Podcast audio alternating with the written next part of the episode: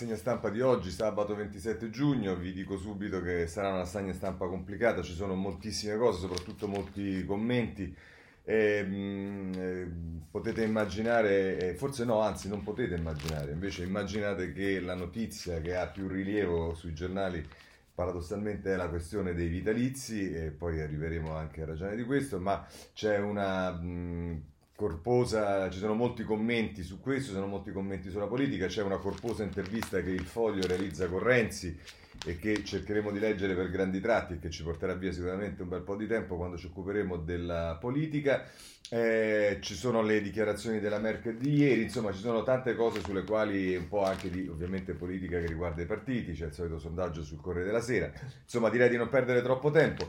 Ehm, eh, vorrei segna- segnalarvi semplicemente un paradosso. Se voi ve lo vedrete leggendo tutti i commenti che ci sono su questo tema, tutti dicono: Ah, eh, la politica sostanzialmente con tutte le cose che ci sono da fare, via dicendo, adesso si è incaprettata con questa storia dei vitalizi, cosa anche assolutamente giusta. Piccolo particolare che i giornali a specchio di riflesso, diciamo con tutte le cose di cui ci si potrebbe occupare, dedicano pagine e pagine a questa eh, genialata che è avvenuta al Senato, e peraltro era assolutamente prevedibile perché ovviamente la strada maestra, come abbiamo sempre detto, l'ha ricordato ieri Marco Di Maio, ma anche altri, per l'abolizione dei vitalizi, ammesso che, anzi non per l'abolizione dei vitalizi, per la eh, riduzione del residuo dei vitalizi eh, per quelle non so quante sono persone che lo prendevano e sono di tanti anni fa, perché i vitalizi sono stati già aboliti. È tutta la campagna populista fatta al Movimento 5 Stelle che guardate molto speculare, vedrete come inciderà anche questo sul referendum sul taglio dei parlamentari.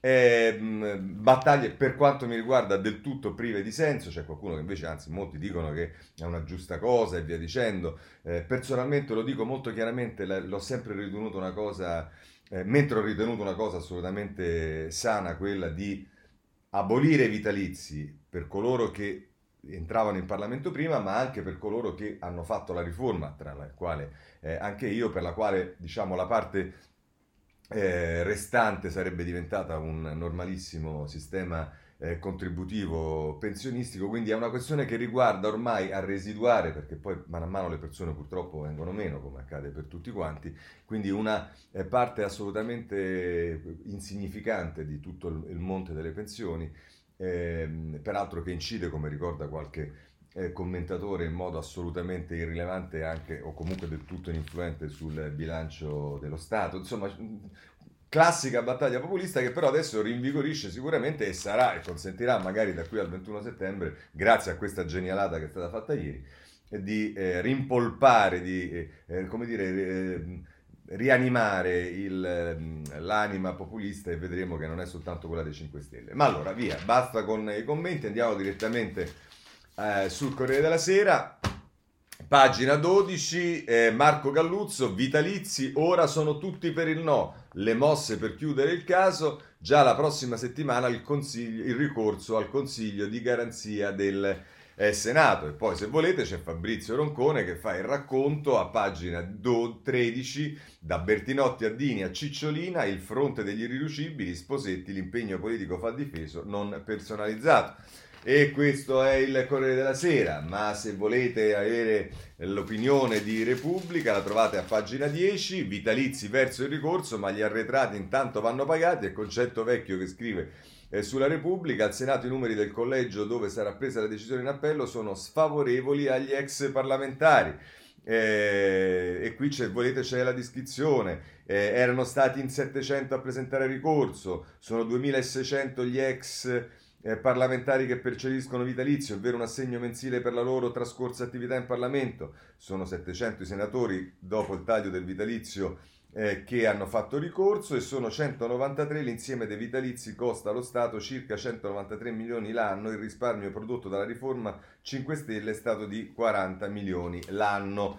Ehm, questo sulla, sulla Repubblica, e ovviamente eh, se volete anche altri giornali, per esempio il giornale eh, a pagina 2 e 3, le pagine successive alla prima, eh, e qui ci sta un'intervista a, a Maurizio Paniz, che è uno del, diciamo, degli ex parlamentari, è un, un ex deputato peraltro, che ha seguito i ricorsi che sono stati presentati dai eh, diversi senatori e anche deputati. L'ex deputato difende i colleghi che si oppongono alla misura, alla misura, sottrarre i contributi versati è un abuso e dice tra l'altro quelle norme non possono essere retroattive, andremo alla Corte europea e, e, e riguardo al quadro generale dice gli italiani ora ripensano ai posti di lavoro, parliamo dello stipendio di Casalino e in effetti e poi c'è il retroscena, questa era eh, Carmelo Caruso che intervista Paniz, eh, nel taglio basso c'è eh, la, la, la, presa di posizione di Forza Italia che dice non accettiamo lezioni, la vera sforbiciata è la nostra del 2012 Ehm, e, e, Berlusconi dice non è il momento giusto per occuparsi di queste cose, insomma le varie cose, e poi nel retroscena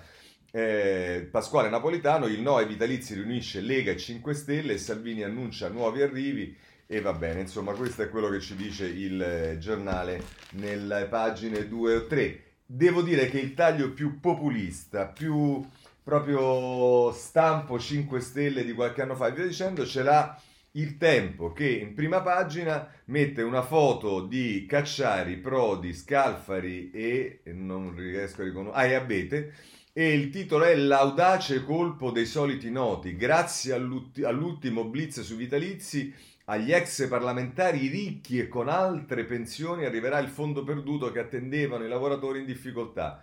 Una ingiustizia, ma che ipocriti grillini e anche i loro assegni sono extra. Questo è il taglio che beh, chissà il tempo danno su questa vicenda. E poi se andate nelle pagine 2 e 3 il vero fondo perduto va solo alla casta. Guardate come si ritorna su queste cose. La decisione del Senato è uno schiaffo a chi in tempi difficili deve accontentarsi delle briciole. Insomma questo è il taglio che eh, dà il eh, tempo. Se volete diciamo una posizione diversa dovete andare sul riformista che a pagina 3 eh, ha un articolo di eh, Paolo Guzzanti, Vitalizi, Lezzi, Lazzi e Sgarbi, quel che sorprende è il PD, ma santo cielo, non avevate detto che eravate diventati membri di una democrazia liberale? Vi siete rimbecilliti? In un paese civile non si fanno norme che segano i diritti maturati con effetto retrattivo. Roba da Venezuela, da, Venezuela, da Repubblica Islamica, questo è il tenore del eh, riformista e se volete concludiamo con questo perché poi passiamo ai commenti c'è il messaggero che a pagina 11 eh, ci dà la notizia che adesso Casellati apre all'appello ma la prima mossa aspetta gli uffici. La Presidente si attiverà solo dopo l'ok del segretario generale di Palazzo Madama. Pressing del Movimento 5 Stelle e Lega contro la sentenza convocare subito il Consiglio di eh, Presidenza. Eh, questo è quello che eh, ci dice il eh, messaggero a pagina 11. Bene, a questo punto passiamo ai commenti, che è la parte anche più interessante obiettivamente, e cominciamo da eh, Roberto Grassi che scrive sul eh, prima pagina del eh, Corriere della Sera la guerra a parole sui vitalizi, tagli le proteste, e poi prosegue ehm, a pagina 13 e tra l'altro mh, mm, fa, fa, tutto il riferimento che sono stati tagliati, quali sono le posizioni di partito, cosa è successo a Palazzo Madama e poi conclude così, diciamola tutta, i vitalizi godono di un tra- tra- trattamento di favore rispetto alle pensioni della legge Fornero, ma sono pur sempre una goccia nel mare dei conti del Senato. Tagliarli è più che ragionevole, difenderli è inaccettabile, far credere che così si risolvano i problemi dell'Italia è di, sa di demagogia. Ma se tutti, almeno a parole, sono per il taglio, contro chi combattono? Per capirlo bisogna affidarsi all'indimenticato Mario Riva che in una commedia all'italiana intratteneva una piccola folla su un treno raccontando la sua avventura nella giungla, due contro duemila. Continuamente interrotto teneva tutti in sospeso sulla sua tremenda vicenda e alla fine, esasperato, c'era uno che chiedeva ma insomma com'è finita? Ma come vuole che sia finita? rispondeva lui. Loro erano due e noi eravamo duemila. Questo Grassi sul eh, Corriere della Sera, ma abbiamo anche Repubblica con Sebastiano Messina, anche qui in prima pagina il pasticciaccio dei, vitalizi, che poi prosegue nella pagina dei commenti, a pagina 34, dove andiamo subito. Eh, no, non è pagina 34, è pagina 30, chiedo scusa. E tra l'altro scrive Messina, così, e anche qui ricostruisce che sono stati già aboliti i vitalizi nel 2012, eccetera, eccetera, eccetera. E, e, così conclude. Così alla fine del 2018 i grillini hanno fatto approvare il taglio dei vecchi vitalizi, ma non, con, non potendo tagliare i nuovi perché erano già stati tagliati, ma non con una legge, come suggeriva anche il Consiglio di Stato, con due delibere degli uffici di presidenza di Camera e Senato, una soluzione che consentiva, grazie alla protezione di cui godono gli atti interni del Parlamento, la cosiddetta autodichia, di, sotto, di sottrarre al vaglio della consulta una misura di dubbia costituzionalità. Una furbata, insomma, che ha permesso ai pentastellati di festeggiare in piazza la vittoria populista dell'antipolitica, incappando però nella severa bocciatura della commissione contenziosa, perché non si possono tagliare retroattivamente gli assegni di chi ha ottenuti grazie a una legge con il caso limite di quell'ex parlamentare di 95 anni che col vitalizio decimato ha dovuto licenziare la badante e affidarsi all'assistenza della Caritas e il paradosso che gli assegni di D'Alema e De Mita e Bertinotti non sono mai stati tagliati e anzi dovevano essere aumentati in base al ricalcolo contributivo se un cavillo non l'avesse impedito. Un grande pasticcio, insomma, provocato da chi credeva di essere scaltro rifugiandosi sotto l'ombrello dell'autodichia e che finirà presto sul tavolo della Cassazione che dovrà stabilire finalmente se sia giusto e se sia legittimo cambiare le regole di un, dir- di un diritto diventato privilegio utilizzando un privilegio per violare le regole del diritto. Eh, questa è Messina, tutto giusto, vedrete che ritorna questa cosa di questo approccio populista, di queste furbizie e via dicendo. Sarebbe utile andare a vedere i titoli dei giornali eh, da cui nascono queste cose, perché poi la casta, Stella, eccetera, eccetera, dicendo, non è che se le sono inventati i grillini, è un bombardamento che è iniziato già da eh, molti di coloro che adesso diciamo, mettono in evidenza quello che effettivamente è un atteggiamento populista. Ma questo è. Andiamo a vedere Sorgi sulla stampa, pagina 19. Anche qui inizia in prima pagina, campagna elettorale sui vitalizi. E tra l'altro, scrive Sorgi, colpiscono due aspetti di quel che sta accadendo. Il primo è l'assoluta unanimità di partiti e movimenti, maggioranza e opposizione, con la sola eccezione del senatore Luigi Zanda, un kamikaze che in passato era arrivato a proporre un miglioramento degli stipendi dei parlamentari e per questo era stato lapidato. Tolto lui, non c'è uno, dicasi uno, che abbia il coraggio di sostenere un'opinione diversa, controcorrente, di minoranza, per la quale non mancherebbero le ragioni, solo che ci fosse il coraggio. Eccoci, Sorgi. Il secondo aspetto interessante della vicenda è che punta a mettere alla gogna una categoria in via di scomparsa, anche se non tutta da gettare, appunto il politico di professione. Eccoci sorgi che nell'era della Prima Repubblica, 1948-1993, e all'inizio della Seconda, praticando onestamente i condannati non riabilitati, anche loro da tempo erano stati privati dei vitalizi, e con senso del dovere e il mestiere di parlamentare, contribuiva a un funzionamento delle istituzioni certamente meno nevrotico e conflittuale di quello attuale. Un'epoca in cui si facevano meno leggi, ma quelle che si approvavano erano scritte meglio e duravano di più, senza rivelarsi, come oggi accade spesso, inapplicabili o essere di continuo cancellate dalla Corte Costituzionale. È una, te- è una, categoria in cui certo erano allineati al gran completo gli eterni gruppi dirigenti dei partiti, la rottamazione non esisteva, ma anche schiere di peones che mandavano avanti il lavoro delle commissioni umilmente, ma con una specifica competenza derivata dalla lunga esperienza parlamentare. Punirli, come sarebbero puniti dal taglio delle pensioni, ora che sono anziani o scomparsi, in questo caso le vittime sarebbero le vedove, minimo è opinabile e avviene in omaggio alla narrazione che identifica senza distinzione i politici in una casta. E chi l'ha inventata questa casta, Sorgi, vabbè, o stabilisce che non debbano avere altra professionalità che l'obbedienza al leader della rete. Tra l'altro, consegnare alla storia come mangiapane a tradimento tutti insieme i parlamentari del passato non contribuirà di sicuro ad accrescere il rispetto popolare delle istituzioni. Eh.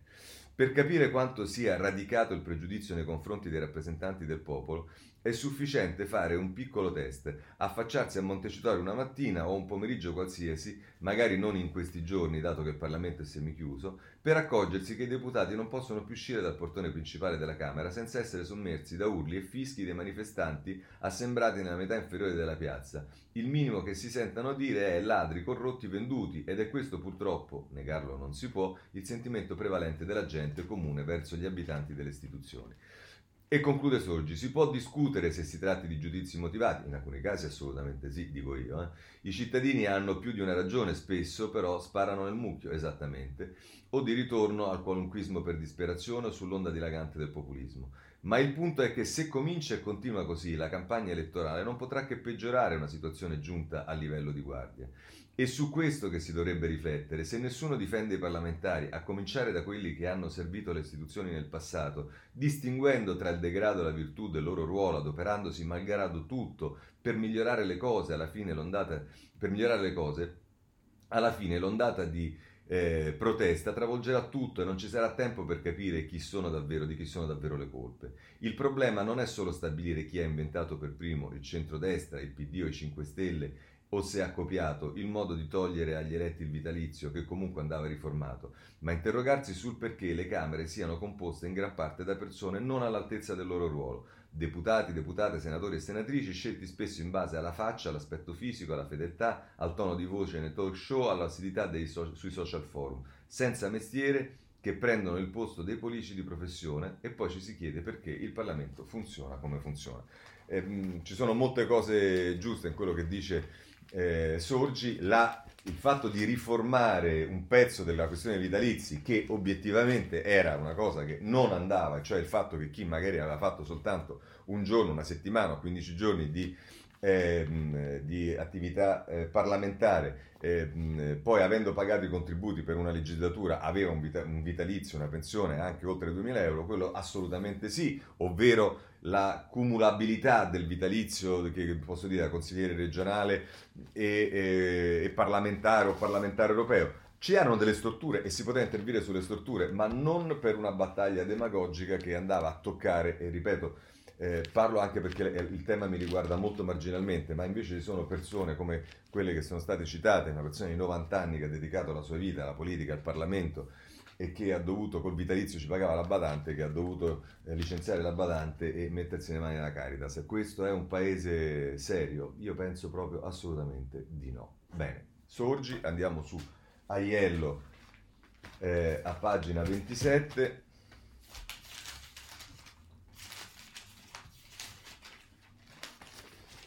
Il ritorno degli anticasta quando erano già al tappeto e tra l'altro dice Aiello e la questione politica, quella che adesso pone, si pone con più forza. Il blocco del taglio va ad erodere un altro dei pilastri del grillismo, il dagli alla casta, ma ormai proveniente dalla nuova casta aggrappata allo scranno di onorevoli e paradossalmente però è anche ghiotta occasione per Movimento 5 Stelle in crisi di idee, in pieno sfaldamento organizzativo e con il dimezzamento degli stipendi dei parlamentari finito guarda caso su un binario morto, di riprendere in mano una vecchia bandiera identitaria nella speranza di rilanciarsi. Queste difficoltà del populismo in giallo, ma anche in verde leghista, avrebbero dovuto dare al PD il coraggio di sfidare la malafede ideologica dell'antipolitica più andante e strumentale e invece colpisce che fulmineamente il segretario Dem, tra qualche malumore interno, si sia messo in prima fila nella campagna ripartita in queste ore contro i vitalizi e che avrà il suo prolungamento unanimista e mainstream nel referendum sul taglio del numero dei parlamentari il 20 e il 21 settembre. Ecco, grazie ad Aiello perché questo è l'altro tema. Cioè sulla base di questa roba adesso si farà la campagna elettorale che si è voluta già con l'accorpamento fare del referendum, altra cazzata eh, stratosferica, per quanto mi riguarda, scusate la, il termine francese, ma non ho tempo di argomentare, mi serviva una sintesi, eh, che si terrà il 20 e 21 luglio. Eh, il piatto è servito. Scrive ancora Iello, non sarebbe ora invece per chi si dice riformista di approfittare del collasso del grillismo per emanciparsi dalla subalternità e per far valere una cultura, ammesso che ci sia e purtroppo non parrebbe diversa da quella che ha imperversato senza costrutto in questi anni?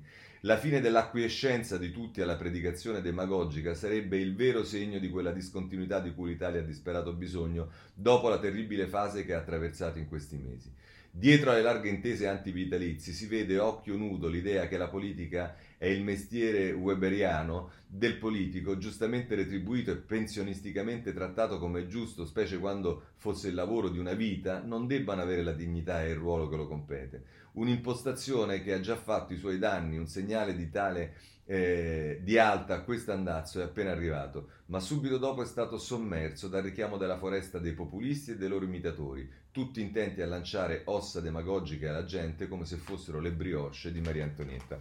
Ecco, molto bello anche questo eh, editoriale di eh, eh Maria, Maria Iello. E vorrei concludere con il buongiorno di Mattia Feltri sulla stampa, che si intitola Casta e basta E dice Mattia Feltri, il mestiere del populista da un certo punto in poi è complicato e pericoloso perché il populista è uno che eh, la fa facile, eh, pure se facile non è. Per esempio il populista entra in Parlamento col passo del demolitore di caste e comincia dall'abolizione dei vitalizi. Purtroppo però erano già stati aboliti e toccava di sottrarli a chi in precedenza ne aveva maturato diritto. Solo che imbastire leggi retroattive è roba da teste fine e fronti imperlate e non parrebbe il nostro caso. Infatti, una commissioncina con due professori eh, con pratica di manuali ha detto che così non si può e ai populisti resta da urlare al sabotaggio, seguiti da tre quarti dei loro colleghi, quanto a populismo non vogliono essere secondi a nessuno, neanche ai populisti superstellari. Bella figura per la più vasta trasversale maggioranza della storia, incapace di portare a casa una norma buona per risparmiare 7-8 milioni l'anno e diventa pericoloso perché poi il, pol- il, popolo si innervosisce. Prendete il ponte Morandi. Il populista, mezz'ora dopo il crollo, individua il responsabile e sostiene dal trono dell'onestà e della purezza l'inutilità di barocchismi tipo la sentenza di un giudice. Il mascalzone è lui, ora lo appendiamo per i piedi e gli prendiamo anche le monetine che cascano giù. Lo si dice per fare i tronfi coi parenti delle vittime, ma siccome esistono contratti, vincoli, eccetera, due anni dopo si è ancora lì a trattare col suddetto mascalzone e ai parenti delle vittime girano un po' e dicono addio, noi all'inaugurazione non ci saremo.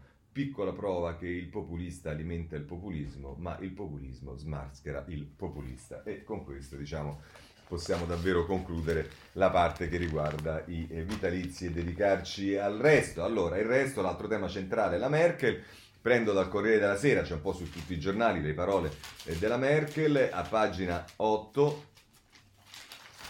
Eh, Merkel, l'Italia e il MES l'abbiamo creato perché venga utilizzato, è Paolo Valentino che è corrispondente da Berlino e dice alla vigilia del semestre tedesco alla guida dell'Unione Europea Frau Angela detta i tempi per uscire dalla crisi e tra l'altro dice eh, a proposito della solidarietà la Germania sia pronta a un atto di solidarietà verso i paesi più colpiti dalla pandemia sul piano economico, sanitario ed emotivo e per quanto riguarda i paesi frugali, per i paesi con un alto tasso di indebitamento i crediti hanno meno senso dei contributi, ma non mi faccio illusioni, il negoziato sarà difficile. Questo è quello che tra l'altro dice Angela, Angela Merkel sul eh, nelle parole che riporta Paolo Valentino su Corriere della Sera e eh, su Corriere della Sera a pagina 9 c'è subito la risposta di Conte, ma vedremo che anche questa è abbastanza ballerina. Arriva subito lo stop del Premier, ai nostri conti ci penso io. E Gualtieri rassicura, dal primo luglio gli stipendi aumenteranno per 16 milioni di persone e vabbè, questo è quello che eh, ci dice il eh, Corriere della Sera, la stampa dedica le pagine subito dopo la prima, oltre che la prima, Merkel, l'Italia utilizzi tutte le risorse dell'Unione Europea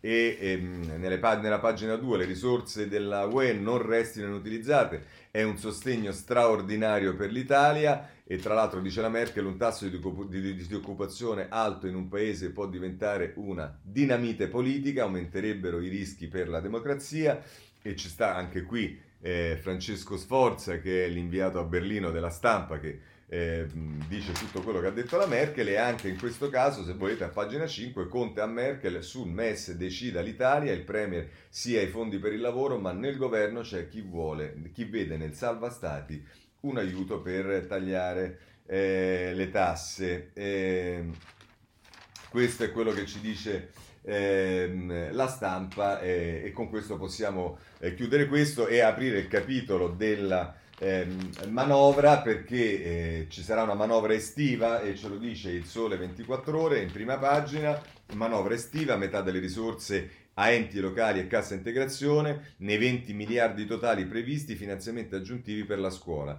Dice la manovra d'estate che il governo dovrà preparare subito dopo la richiesta di ulteriore deficit al Parlamento conterà anche il miliardo aggiuntivo per la scuola come ha annunciato il Premier Conte. La metà dei 20 miliardi tetto massimo indicato dal ministro dell'economia Gualtieri è già prenotata per il rifinanziamento della cassa integrazione 5 miliardi e per le risorse destinate ai comuni dai 2,5 ai 3 miliardi e alle regioni non meno di 2 miliardi, ma la lista delle richieste è ancora ampia e va bene, lo sappiamo. Ma allora, eh, visto che stiamo parlando della manovra, vediamo che cosa succede al governo, anche qui rapidamente, pagine 6 e 7 del Corriere della Sera, pagina 6... Eh,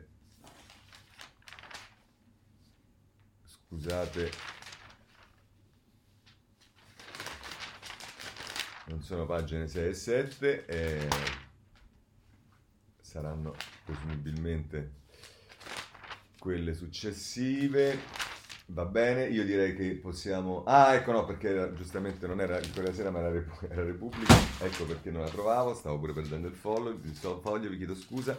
Eh, eccolo qua, meno tasse per 7 miliardi, l'aumento in busta paga da 80 a 100 euro al mese, via il bonus Renzi, arriva un nuovo credito nello stipendio da 1200 euro l'anno per chi guadagna fino a 28.000 euro, poi contributo a scalare fino a 40.000 euro.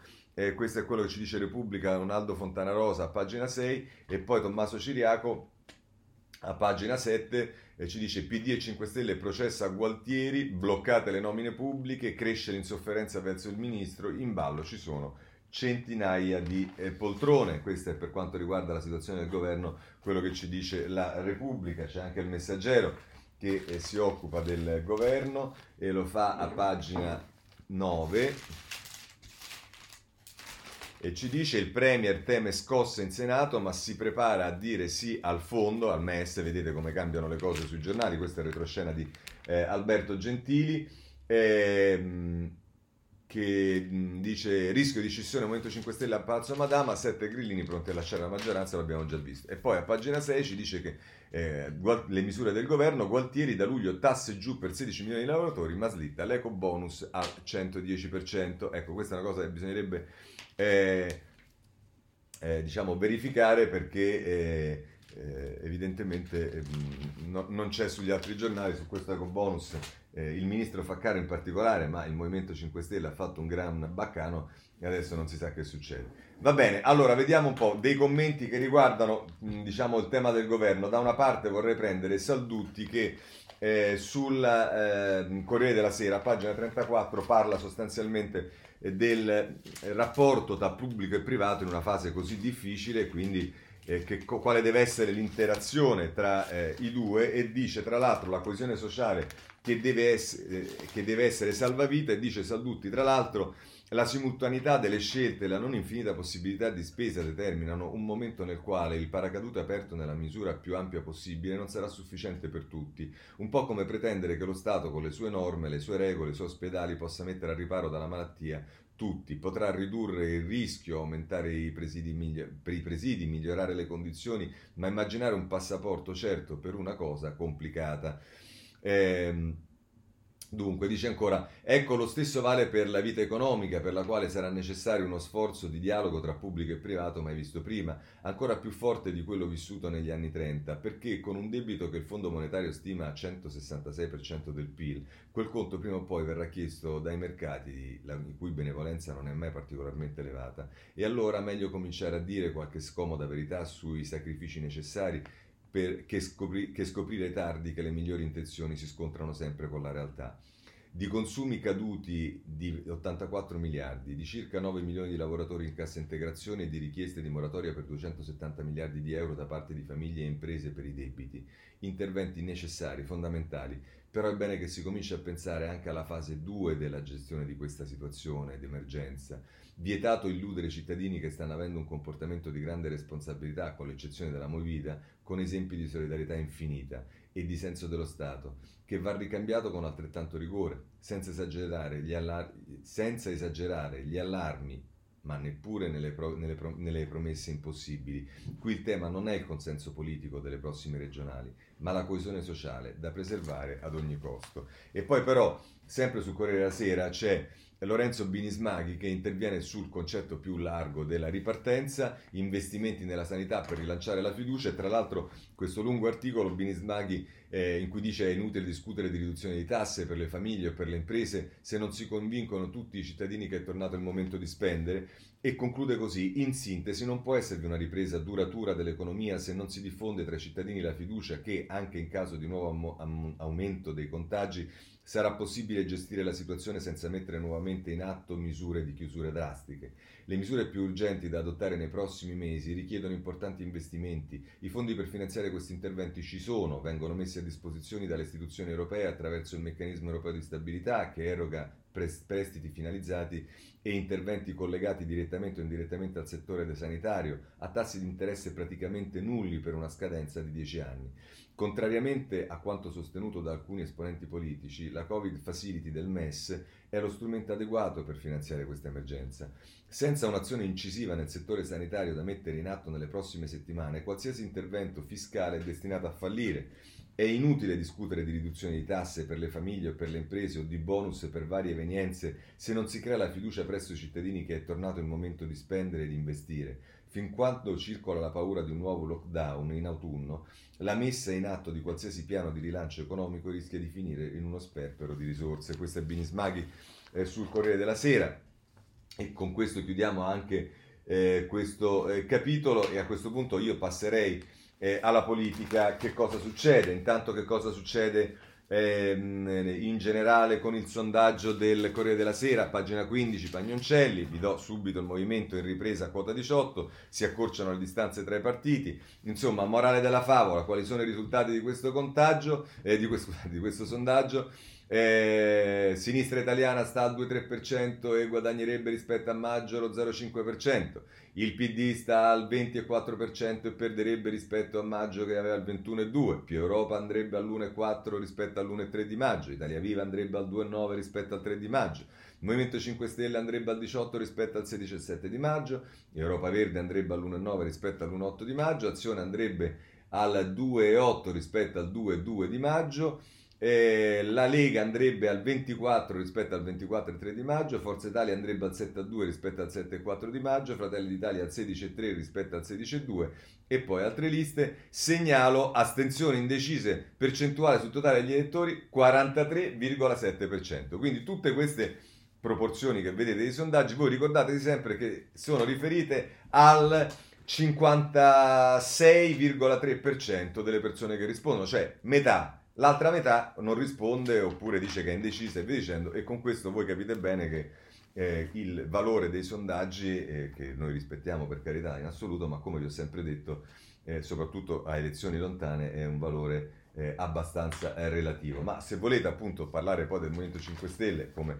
eh, oggi sicuramente è il Corriere della Sera che dà più spazio, ed è Tommaso Labate, il ritratto a pagina 17 del Corriere della Sera, tutti gli editti di Di Battista, esperto di vari ed eventuali, dalle droghe leggere all'eco bonus, le parole del 5 Stelle ribelle spiazzato eh, da Grillo. Questo è quello che ci dice l'Abate sul, ehm, sul, ehm, sul Movimento 5 Stelle e su Di Battista. Invece volete sapere qualcosa su Salvini? E allora vi dovete spostare sulla Repubblica perché a pagina 13 eh, ci sta Carmelo Lopapa che... Eh, eh, parla del, di Salvini, Salvini vuole le città del sud, saremo il primo partito, Forza Italia teme il tracollo, l'unico forzista in gara è Caldoro, Fitto e Toti potrebbero prosciugare i voti dei berlusconiani. Dopo aver ceduto agli alleati in Puglia e Campania, il leader leghista punta a rifarsi nei comuni, tensioni con Meloni, la prova a, lei che prova a dettare la linea. Se volete poi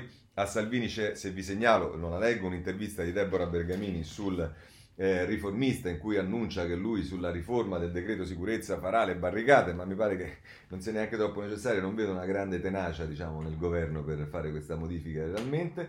Abbiamo visto Salvini, volete sapere che cosa eh, dice Berlusconi? Berlusconi parla a Conte e lo fa sul eh, ne parla il giornale a pagina 7 con Francesco Borgia, Berlusconi avverte Conte, ora cambia atteggiamento, il leader di Forza Italia resta disponibile al dialogo con il governo perché l'emergenza è gravissima e c'è sempre il posizionamento di Berlusconi molto diverso da quello di, eh, di, quello di eh, Meloni e, e, e Salvini. Eh, ci rimane il Partito Democratico, in questo caso è libero che se ne occupa a pagina 4, in particolare con il suo leader e segretario Zingaretti e il titolo è ehm, eh, questo, leader a sua insaputa, Zingaretti è sempre più agitato, iniziano a, a ballargli i cerchioni, dal PD all'Europa, ovunque guardi il segretario Dem trova qualcuno migliore di lui pronto a fargli le scarpe. Se a settembre perde quattro regioni su sei sarà la fine. Questo è quello che scrive Pietro Senaldi sul eh, Libero a proposito del Partito Democratico e di eh, Zingaretti. Bene, io direi che abbiamo concluso. Vorrei, a proposito dei 5 Stelle, eh, leggervi ehm, eh, ehm, Orsina ehm, che eh, scrive sulla stampa, pagina 19, e la mette così. Ehm, I grillini e le ragioni del declino, tra l'altro eh, scrive Orsina, si è trattato al passato, non perché il Movimento 5 Stelle ha fatto un ragionamento su, eh, sul, sul, sul 5 Stelle eh, su, su, quello che è accaduto al Movimento 5 Stelle da quando è entrato in Parlamento, eccetera, eccetera. E dice si è trattato, perché ha usato il verbo si è trattato, al passato, non perché il Movimento 5 Stelle sia finito, ma perché il groviglio di anime che ne ha dato fo- la forza si è ormai dissolto. Dall'anima più ambiziosa e affascinante il progetto di democrazia diretta immaginato da Gianroberto Casaleggio non è rimasto praticamente più nulla. Perfino i pagamenti dei parlamentari all'associazione Rousseau, oggi in pericolo per timore che... Eh, e soprattutto i senatori, pur di non pagare, eh, eh, migrino verso altri lidi, la lotta ai privilegi della politica, a cominciare dalla riduzione del numero dei parlamentari che il referendum confermerà in larga misura, è stata fatta. C'è da chiedersi semmai se davvero avrà risultati positivi e soprattutto se non poteva essere condotta in maniera meno maldestra come ha mostrato da ultimo l'annullamento del taglio dei vitalizi da parte della Commissione contenziosa del Senato. L'anima antisistema del movimento è viva, ma molti degli elettori che ne erano stati attratti sono ormai migrati verso le forze sovraniste. E poi come si fa ad essere davvero antisistema mentre si governa col Parlamento e col Partito Democratico per giunta? Oggi nelle mani del Movimento 5 Stelle rimangono soprattutto due carte, l'uso delle risorse pubbliche per proteggere e garantire pezzi di società in primo luogo, una carta di cui la crisi post-pandemica ha notevolmente accresciuto l'importanza nel, gio- nel giocare, eh, eh, la quale il movimento potrà muoversi di conserva con settori consistenti del PD, ma che porrà pure e in tempi molto brevi immensi problemi di sostenibilità e compatibilità con i vincoli europei e in secondo luogo la sua stessa diversità, il suo essersi riuscito a portare al potere una classe politica nuova fatta di persone ordinarie dalla quale il cittadino medio può sentirsi rappresentato perché non la percepisce in alcun modo diversa da sé. Da sé. Si capisce allora, conclude Orsina, anche al di là delle ambizioni e degli appetiti personali che di certo non mancano, per quale ragione il movimento rimanga abbracciato al potere con così grande tenacia e a qualsiasi costo e con la benedizione di Beppe Grillo, perché il risultato principale dell'ascesa del Movimento 5 Stelle al potere non deve essere cercato in questa o quella riforma, ma nel fatto stesso dell'ascesa del Movimento 5 Stelle al potere, nel ricambio della classe politica, nell'eliminazione di una parte almeno di quelli che c'erano prima, nell'aver portato dentro le istituzioni pezzi di elettorato che non si sentiva più rappresentato. Questo è quello che dice ehm, Orsina, se volete poi ancora sulla politica vi segnalo ehm, Vittorio Macioce sulla giornale, il titolo è E intanto pensano solo alla poltrona e c'è un riferimento a Renzi, le cose non contano, non il lavoro, non la salute, non la scuola, neppure abolire certi vizi del passato, quello che conta davvero è la poltrona, è il potere per il potere. L'Italia sta subendo una delle più, front, più, più profonde crisi economiche della sua storia e poi attacca così Macioce, allora uno si immagina l'angoscia della politica, la ricerca di una soluzione, di una risposta, di un cambio di passo, a costo di immaginare l'impossibile e provare a raggiungerlo. La risposta arriva, ci pensa Matteo Renzi che rivela la sua preoccupazione più urgente. Eccola, questa maggioranza deve fare un patto per il futuro del paese, il governo deve andare avanti solido, senza litigi per altri due anni. È in momento come questi che si vede la determinazione di un leader tutti insieme per centrare un grande obiettivo. La ripresa? Il lavoro? Per non lasciare nessuno indietro? Per ridare ad ognuno di noi uno squarcio di ottimismo? No, nulla di tutto questo. Per eleggere il Presidente della Repubblica. Renzi si preoccupa perfino di spiegarlo. Se il governo cade e si va alle elezioni, il rischio è una maggioranza sovranista. A quel punto sarebbero loro a scegliere l'uomo del Quirinale. Mica volete una specie di Orban lassù tra i, tra i granatieri con tutto il rispetto per la figura del Presidente della Repubblica, in questo momento ci sarebbe altro a cui pensare. Non è questa la visione di cui l'Italia sente il bisogno, non sono questi giochi di palazzi proiettati al 2022 con le solite manovre di corridoio, alleanze tattiche, taglia fuori che ci, eh, che ci tirano fuori dal buio. La politica non può essere solo questo, c'è un governo che galleggia come un morto a galla inerme e secondo Renzi il motivo per lasciarlo vivere è accarparsi alla, alla poltrona del Quirinale. È misero e meschino. Renzi è preoccupato per la democrazia in Italia? Non è il solo. La cecità politica apre le porte agli scenari peggiori e mentre Bisanzio muore, Renzi e gli altri si interrogano sul sesso degli angeli. Buona fortuna. Questo è quello che scrive Macioce, ma a questo punto per sapere cosa pensa Renzi ci addentriamo in una lunghissima intervista eh, che gli fa Cerasa sul eh, foglio, il titolo è Renzi, il destino del governo in 90 giorni, tra l'altro scrive... Ehm, eh, eh, Cerasa che parla dei sondaggi che Italia Via non va bene e via dicendo e Renzi dice che, che i, i, sondaggi sono quello che sono e vedremo dice, ma poi dice Renzi i conti si faranno il 21 settembre. E in vista di quell'appuntamento Renzi è convinto che il suo partito dimostrerà che la vitalità del governo sarà direttamente proporzionale alla centralità che verrà data all'agenda di Italia Viva Stiamo attenti, dice Renzi, a non commettere uno storico errore connesso agli ultimi anni di, della sinistra, ovvero sia nazionalizzare elezioni che per quanto coinvolgano circa 24 milioni di elettori non possono che restare regionali. Le regionali saranno ovviamente un appuntamento importante, saranno un test per misurare la forza di tutti i partiti, ma non debbono essere trasformate in una prova decisiva per il governo. Il futuro dell'esecutivo non dipende dal voto regionale, ma dipende dalle scelte che farà il governo da qui ai prossimi mesi. Già che ci siamo, a proposito di regionali, in Puglia, questa è Cerasa che parla, ovviamente Italia Viva ha scelto di costruire un'unica coalizione insieme ad altri partiti, per così dire, centristi per combattere contro Michele Emiliano. Partiti come Più Europa o Azione di Carlo Calenda. È un modello replicabile nel futuro? E dice Renzi, è presto per dire se il modello Scalfarotto, inteso come possibile aggregazione tra le forze politiche alternative ai vecchi poli, possa essere un modello da ripetere in futuro. Quello che posso dire è che dopo aver visto in questi anni il modo in cui Emiliano ha governato la regione, il modo in cui ha gestito il caso IVA, il modo in cui ha giocato con il populismo, il modo in cui ha alimentato il complottismo, il modo in cui ha gestito il potere, posso dire che una forza politica che si considera riformista e alternativa ai populismi non poteva che scendere in campo compatta contro un presidente pericoloso per la sua regione. E sì, è vero, quattro anni fa, quando Emiliano, questo è Cerasa ancora che parla, venne candidata alla guida della Puglia, il segretario del PD, ah no scusate, sempre Renzi, ero io ma dopo aver visto Emiliano governare, dopo aver visto ciò di cui è capace, o meglio, ciò di cui non è capace, c'era solo un'unica eh, scelta responsabile, creare un'alternativa non populista a un modello di governo populista. Chiuse le virgolette e attacca Cerasa. Renzi fa una pausa e poi ricomincia. E riprendiamo le virgolette. A proposito di populismo, suggerisco di fermarci tutti un istante e di provare a capire cosa è successo in Italia negli ultimi 12 mesi. Ricordate? Un anno fa avevamo un paese ostaggio di un leader politico che aveva trasformato una discoteca in una, se- eh, in una, sede distaccata del governo. Altro che polemiche istituzionali su Villatoria Panfili. Era l'estate del papete, dei pieni poteri ed era l'estate in cui l'Italia ha rischiato seriamente di andare eh, di dare ai nazionalisti la possibilità di fare all-in. Ricordo ancora quanti erano gli amici del PD che mi dicevano che sarebbe stato più opportuno andare a votare, che sarebbe stato più intelligente sfidare il campo aperto alla destra, che sarebbe stata una sciocchezza costruire un altro governo con questo Parlamento. Potevo starmene a bordo campo e lasciarli fare, si sarebbero distrutti con l'onda salviniana, avrebbero ottenuto la stessa batosta che abbiamo preso in Umbria a ottobre.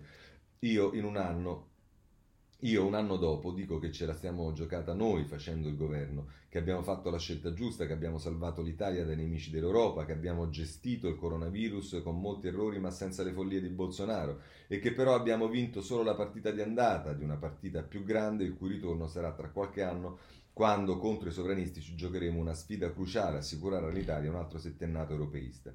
Il ragionamento di Renzi va oltre, va, va ovviamente al Quirinale, dice Cerasa, e, e il leader di Italia Via spiega quali dovranno essere a suo modo di vedere i punti negoziabili della sfida del dopo Mattarella. Virgolette, l'Italia merita di avere ancora un Presidente della Repubblica capace di mettere in campo un profilo europeista e filoatlantico. Il nostro migliore amico nel mondo sono gli Stati Uniti d'America da decenni e guai a chi vuole cambiare questa scelta. Va benissimo se ci sarà un consenso ampio sulla figura presidenziale che si mondi, eh, presidenziale anche di mondi che oggi eh, si riconoscono in Salvini e Meloni. E proseguo ancora eh, questa intervista, se loro si aggiungono votando un candidato europeista, bene, ma non possono esserci soluzioni alla Orban. Il problema eh, non è chi è oggi l'inquilino di Palazzo Chigi, ma chi sarà domani l'inquilino del Quirinale.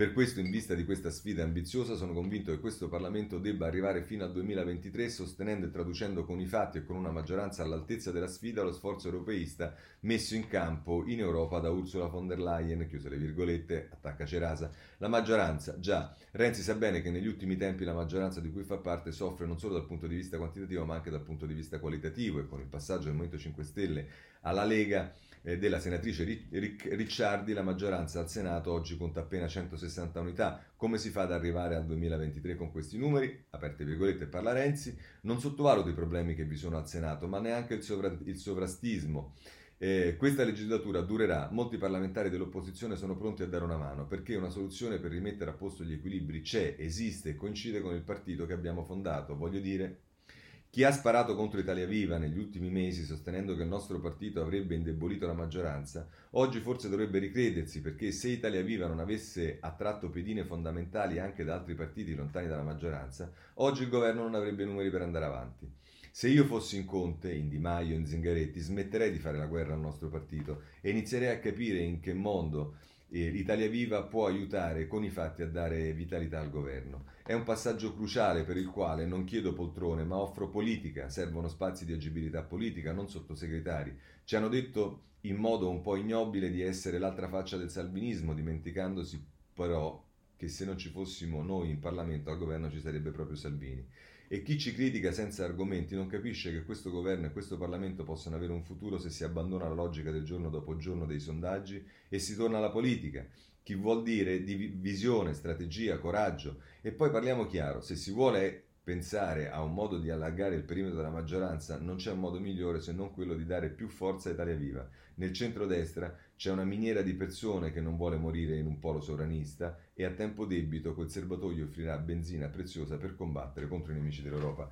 Ovviamente va avanti questo articolo eh, di Renzi, eh, che però io non ho la possibilità eh, di, di, leggere tutto perché è ancora lunghissimo, vengo alla chiusura. Eh, che è questa. La nostra conversazione con Renzi si conclude qui, ma prima di congedarci chiediamo all'ex Presidente del Consiglio un giudizio sul caso Palamara. A Renzi domandiamo se il problema di questa storia sia la presenza di una mela marcia o di un albero malato, quello della giustizia. E risponde Renzi, virgolette, non possiamo far finta che il caso Palamara sia il caso di una mela marcia. Luca Palamara era uno dei più influenti leader del sistema delle correnti. Farlo passare come capo espiatorio è inaccettabile. Se Palamara viene messo sotto accusa, bisognerebbe avere il coraggio di dire che tutto il sistema va cambiato. Non faceva le cene da solo, non le faceva solo con i politici, non possiamo accettare che ci sia un Trojan che funziona a intermittenza. Qualche volta sì, qualche volta no. Mi sono alzato in aula e ho chiesto il 12 dicembre di evitare l'invasione di campo da, tra magistratura e politica. Oggi torno a chiedere di trasformare il caso Palamara in un'occasione per discutere del modello di giustizia in un paese che ha visto per decenni giudici come eroi e alcuni di loro sono davvero, oggi rischia di farli passare dall'altra, eh, dall'alta, di farli passare dall'altare alla polvere. Ecco, sì. Eh, vorrei che la politica e la magistratura insieme lavorassero per ciò che davvero conta, la lotta contro il circo mediatico giudiziario, la lotta contro il giustiziarismo, la lotta contro la giustizia modello talk show, la lotta contro le degenerazioni delle correnti, la tutela della terzietà e dell'indipendenza della figura del magistrato. L'Italia ancora oggi sconta purtroppo l'onda lunga di un processo politico innescato ai tempi di Tangentopoli, dove la debolezza della politica ha lasciato un vuoto riempito da taluni magistrati. E se si vuole osservare con onestà ciò che sta succedendo in queste ore attorno a CSM, bisognerebbe avere la forza di dire che è meschino, ingiusto, ipocrita chi accetta di mettere in discussione Palamara senza mettere in discussione le distorsioni della giustizia italiana. Quanti magistrati bravi non hanno fatto carriera per colpa delle correnti? Quanti avrebbero meritato di più di loro colleghi? E fossi in Palamara, come dire, conserverei con cura la, le chat archiviate in passato. Questo è quello che, eh, tra l'altro, dice Renzi al foglio, non posso leggerla tutta, però credo sia molto interessante e penso che chi vuole la potrà eh, vedere. Allora, molto rapidamente adesso, mh, per chiudere, c'è il decreto semplificazione, ce ne parla il eh, messaggero Ehm, a pagina 7, che cosa, il decreto che si deve fare, quello che dovrebbe recepire anche il piano shock, semplificazione, l'ipotesi di sanzioni ai funzionari che frenano le opere, il governo prova ad accelerare sul decreto, il testo nel Consiglio dei Ministri, già la prossima settimana le nuove regole su abuso d'ufficio e danno erariale, online. I tempi di risposta degli uffici. Questo tra l'altro ci dice il messaggero. Eh, invece l'avvenire ci dà notizia che balla il famoso eroe Parisi, eh, presidente dell'Ampal, a pagina 9 eh, ci dice il, il, il, ehm, l'avvenire che eh, il caso Ampal è bufera su Parisi, voci di commissariamento, Conte, nessuna segnalazione dalla ministra Catalfo. Eh, nuova polemica sulla gestione delle spese dell'Agenzia per le politiche dell'attivo e del lavoro che come sapete praticamente non ha fatto nulla se non dare i soldi al, eh, di sopra eh, Parisi. Eh, per quanto riguarda la burocrazia, segnalo invece eh, Cottarelli che interviene, sulla, cioè che interviene con Petrini che eh, ci dà informazione della eh, fascicoli sul cloud e stop mini tasse, la ricetta per battere la burocrazia, un dossier con 91 proposte sarà inviato oggi al governo dall'economista Carlo Cottarelli, da qualche parte si deve cominciare. Questo è quello che ci dice la eh, Repubblica e allora voglio anche darvi notizia dalla Sole 24 ore perché questo sarà un argomento importante per tante cose eh, a pagina eh, 19 banda ultra larga il piano Open Fiber tre anni per, col- per coprire le aree marginali. Mercoledì al comitato ministeriale l'ultima proposta dell'operatore eh, Collari, o Collari scusate, dice eh, sui ritardi eh, di off chiediamo di sentire Enel Cassa Depositi e Prestiti. Insomma, la banda eh, ultralarga ehm, fa passi in avanti, eh, servirà sicuramente anche alla scuola di cui ci parlano i giornali perché ieri sembra che qualche decisione sia stata presa, poi non so quanto convincente, leggere il Corriere della Sera pagina 2, il piano per il ritorno in aula investiremo un miliardo, didattica presenza, il governo trova l'accordo con le regioni, a Solina manca lo spazio per il 15% degli studenti.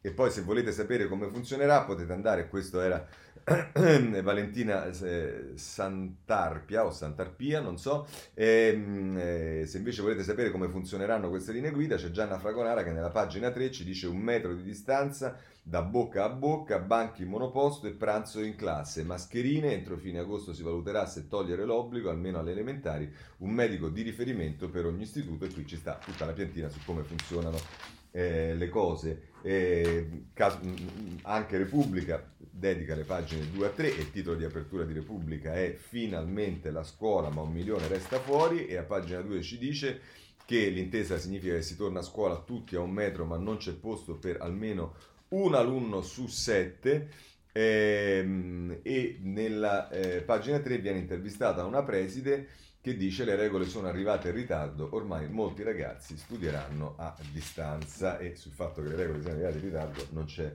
eh, alcun eh, dubbio. Eh, anche la stampa, come di consueto, dedica molto spazio, sono due pagine al tema della scuola, pagina 6 e 7, la ricerca di aula, il governo punta gli edifici dismessi, e, e, poi c'è Francesco Boccia, intervistato, il ministro per gli affari regionali, che dice che le linee guida non sono intoccabili, pronti ad aggiustarle se servirà. E anche qui, se volete, ci sta tutto. Eh, la pagina 7 è dedicata a come funzionerà spazio, orari e lezioni. Ecco la nuova scuola con piantine, cose e via dicendo. Insomma, chi è interessato lo può trovare questo davvero su eh, tutti i giornali. Eh, c'è il tempo che a pagina 6 ovviamente ha un approccio molto meno, eh, diciamo, positivo su queste linee guida. Il titolo è Riparte la scuola, classi tagliate del 15%, via libera dalla conferenza Stato-Regioni e linee guida per il ritorno tra i banchi. L'anno scolastico comincerà il 14 settembre con turni differenziati e spazi alternativi. Caccia a sedi aggiuntive per l'anagrafe edilizia scolastica, ci sono 3.000 edifici in disuso. E va bene, insomma, questo è quello che abbiamo visto. E poi ci sta Pietro Di Leo che dice le parole per dirlo: dopo congiunti e affetti stabili, ecco a voi le rime buccali. E va bene, chiudiamo con eh, un commento, lo prendiamo da Repubblica, è quello di eh, Gavosto che a pagina 30 la mette eh, così a proposito della scuola. Eh, mh, la ferita aperta della scuola, scrive tra l'altro, di sicuro la scuola a settembre non potrà essere la stessa di prima, non è un male perché costringerà a guardare oltre l'emergenza, ci dovrà stare più ore se vogliamo insieme sicurezza e possibilità di recuperare parte del terreno perduto. L'insegnamento dovrà cambiare con percorsi personalizzati e concentrandosi sugli elementi essenziali di ogni materia, imparando ad usare docenti e allievi le tecnologie per una vera didattica digitale che non è quella fatta dall'emergenza. Scuole e presidi dovranno assumersi maggiori responsabilità per trovare anche in futuro le soluzioni adeguate alla propria realtà, con gli aiuti necessari. I genitori che con il lockdown hanno capito l'importanza della scuola, non solo come parcheggio, dovranno stare più attenti a cosa vi succede. Per riorganizzare spazi, tempi e modi della didattica serviranno ore di straordinario o assunzioni mirate di docenti ben formati, investendo le risorse necessarie per le quali si è fatto un passo in avanti e molte altre andranno trovate per rinnovare gli edifici scolastici, passando a una didattica più moderna di quella eh, frontale ancora prevalente. Di tutto ciò le linee guida parlano in modo troppo generico, non sorprende, cioè Così è il nostro sistema di istruzione che deve tenere insieme scuole, ministero, regioni, province, comuni, sindacati, i sistemi più avanzati per didattica, tecnologia e semplicità organizzativa come quelli del nord stanno reagendo con maggiore rapidità alla perdita di apprendimenti. Non ci riusciremo solo, noi ci riusciremo solo se sapremo eh, andare nella stessa direzione e questo era il problema già, già ben prima del virus. Questo eh, sulla scuola e chiudiamo anche il capitolo della scuola. Eh, oggi sono i eh, 40 anni del, il, de, dell'attentato di Ustica, dell'abbattimento dell'aereo del, delle 19 dell'Italia, ce lo dicono vari giornali, lo vediamo dal messaggero eh, a pagina 15, ehm, no scusate ho sbagliato, dalla stampa eh, a pagina 15 per l'appunto. Eh, pagina 14, la strada giustica 40 anni dopo, rispunta la, la pista dell'attentato palestinese Francesco Grignetti che eh, ne parla e poi c'è un'intervista a Lina Gambino che è una delle mie, mogli delle eh, vittime eh, dell'attentato. Bene, eh, andiamo a un altro argomento, invece occupiamoci a proposito del ruolo dei servizi segreti, ci dà la notizia la Repubblica che ci sono problemi, la guerra delle spie, le riserve di USA e PD eh, su Mancini, vice all'AISE, perplessità e anche eh, al Quirinale, ma a favore dello 07 che fu coinvolto nel rapimento di Abumar, sono schierati Conte e Vecchione. Insomma, che ci dice eh, Claudio Tito? La guerra delle spie non si combatte in campo aperto, ma negli uffici delle istituzioni e delle diplomazie, senza tracce pubbliche, eppure piuttosto vigorosa, con un epicentro, l'AISE, ossia quello che un tempo era il servizio segreto militare. La battaglia riguarda non un incarico qualsiasi, ma uno dei vice direttori e si concentra su un nome, Marco Mancini, che è stato eh, che sta provocando più di uno scossone nei palazzi della politica italiana, anche fuori dal nostro paese, a partire dagli USA. Questo per quanto riguarda i servizi. Poi, eh, Mafia Capitale, eh, Mafia Capitale, adesso capirete, è uscito anche Buzzi per le stesse ragioni per cui è uscito Carminati ed è del tutto evidente che eh, ci sono valutazioni diciamo, eh, su molti giornali, noi la pigliamo dal principale giornale romano che è eh, il messaggero che ce ne parla pagina 15, mondo di mezzo, liberi anche Buzzi e Gramazio, dopo la scarcerazione di Carminati, fuori il capo delle coppe e il politico, scaduti i termini di custodia cautelare, per entrambi c'è il divieto di espatrio. E tra l'altro c'è un'intervista a Salvatore Buzzi di eh, Michele Allegri nel taglio basso, apro un ristorante, lo chiamerò 416 bis, IPM, non romani, non capivano le battute. Va bene, questo sul eh, messaggero a proposito di eh, Mafia Capitale. Segnalo invece, eh, per quanto riguarda il tema della giustizia, eh, lo prendo prima dal giornale, che ovviamente lo vede con un taglio molto negativo a pagina 9, Ora il garante dei tenuti vuole, arrest- eh, vuole arrestare i decreti legge Salvini, invasione di campo di Palma, il, cam- il governo cambia i decreti sicurezza e subito eh, Crimi 5 Stelle si accoda, ma se invece volete un taglio diverso e a mio avviso anche più eh, interessante è quello del riformista eh, che eh, si occupa di questo in prima pagina eh, il garante al Parlamento, detenuti e migranti, basta leggi populiste ed è Angela Stella che scrive in questo senso, il garante detenuti ieri ha presentato al Parlamento il rapporto annuale, si parla di molte cose, ci sono molti numeri, alcuni davvero allarmanti, suicidi in cella per esempio 55 in un anno, di questi addirittura 20 di persone in attesa di giudizio, certamente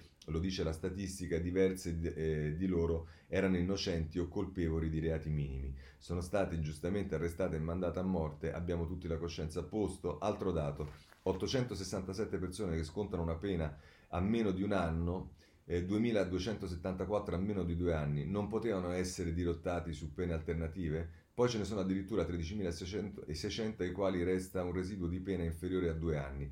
Il garante ha parlato in un'intervista al nostro giornale anche dei decreti di sicurezza da modificare e delle leggi di emergenza populiste spesso imposte dalla TV da evitare. Ha chiesto più libertà, più diritti, meno repressione. Questo tra l'altro eh, sul eh, riformista eh, per quanto riguarda eh, il, la relazione del eh, garante sui detenuti. Eh, per quanto riguarda la giustizia segnalo sul tempo a pagina 10 Caso Palamara e compagnia bella, un articolo di Fabrizio Cicchitto, ex deputato di Forza Italia, ma persona che conosce bene la politica e anche la magistratura, su Palamara diteci tutto, solo una parte delle intercettazioni rese pubbliche, adesso servono le altre per la verità, lo sdoppiamento delle carriere tra magistrati, giudicanti e PM resta l'unica soluzione per ridare credibilità al sistema, questo è quello che dice eh, Cicchitto. Voglio segnalarvi, e chiudo con questo, eh, un intervento di Pignatone sulla Repubblica eh, a pagina 31, eh, non ho veramente il tempo di leggerlo, ma eh, ve lo segnalo, dopo le stragi quale lezione, la mafia a 28 anni dalla morte di Falcone e Borsellino, si ricorda che ricorre a luglio l'anniversario e ehm, eh, sicuramente se ne tornerà a parlare, avremo possibilità di leggere queste cose eh, che scrive ehm, Pignatone. Rapidamente il virus, ehm, Repubblica, scusate, il Corriere della Sera, pagine 4, 5 e 6, che cosa succede? A pagina 4 la media dei contagi sotto la soglia dell'1%, ma l'OMS dice temiamo torni come fece la spagnola, eh, poi ci sono Sileri dice che il nostro sistema funziona e poi ci sta tutta la vicenda che riguarda Mondragone, attenzione a Mondragone, parte nello screening di massa.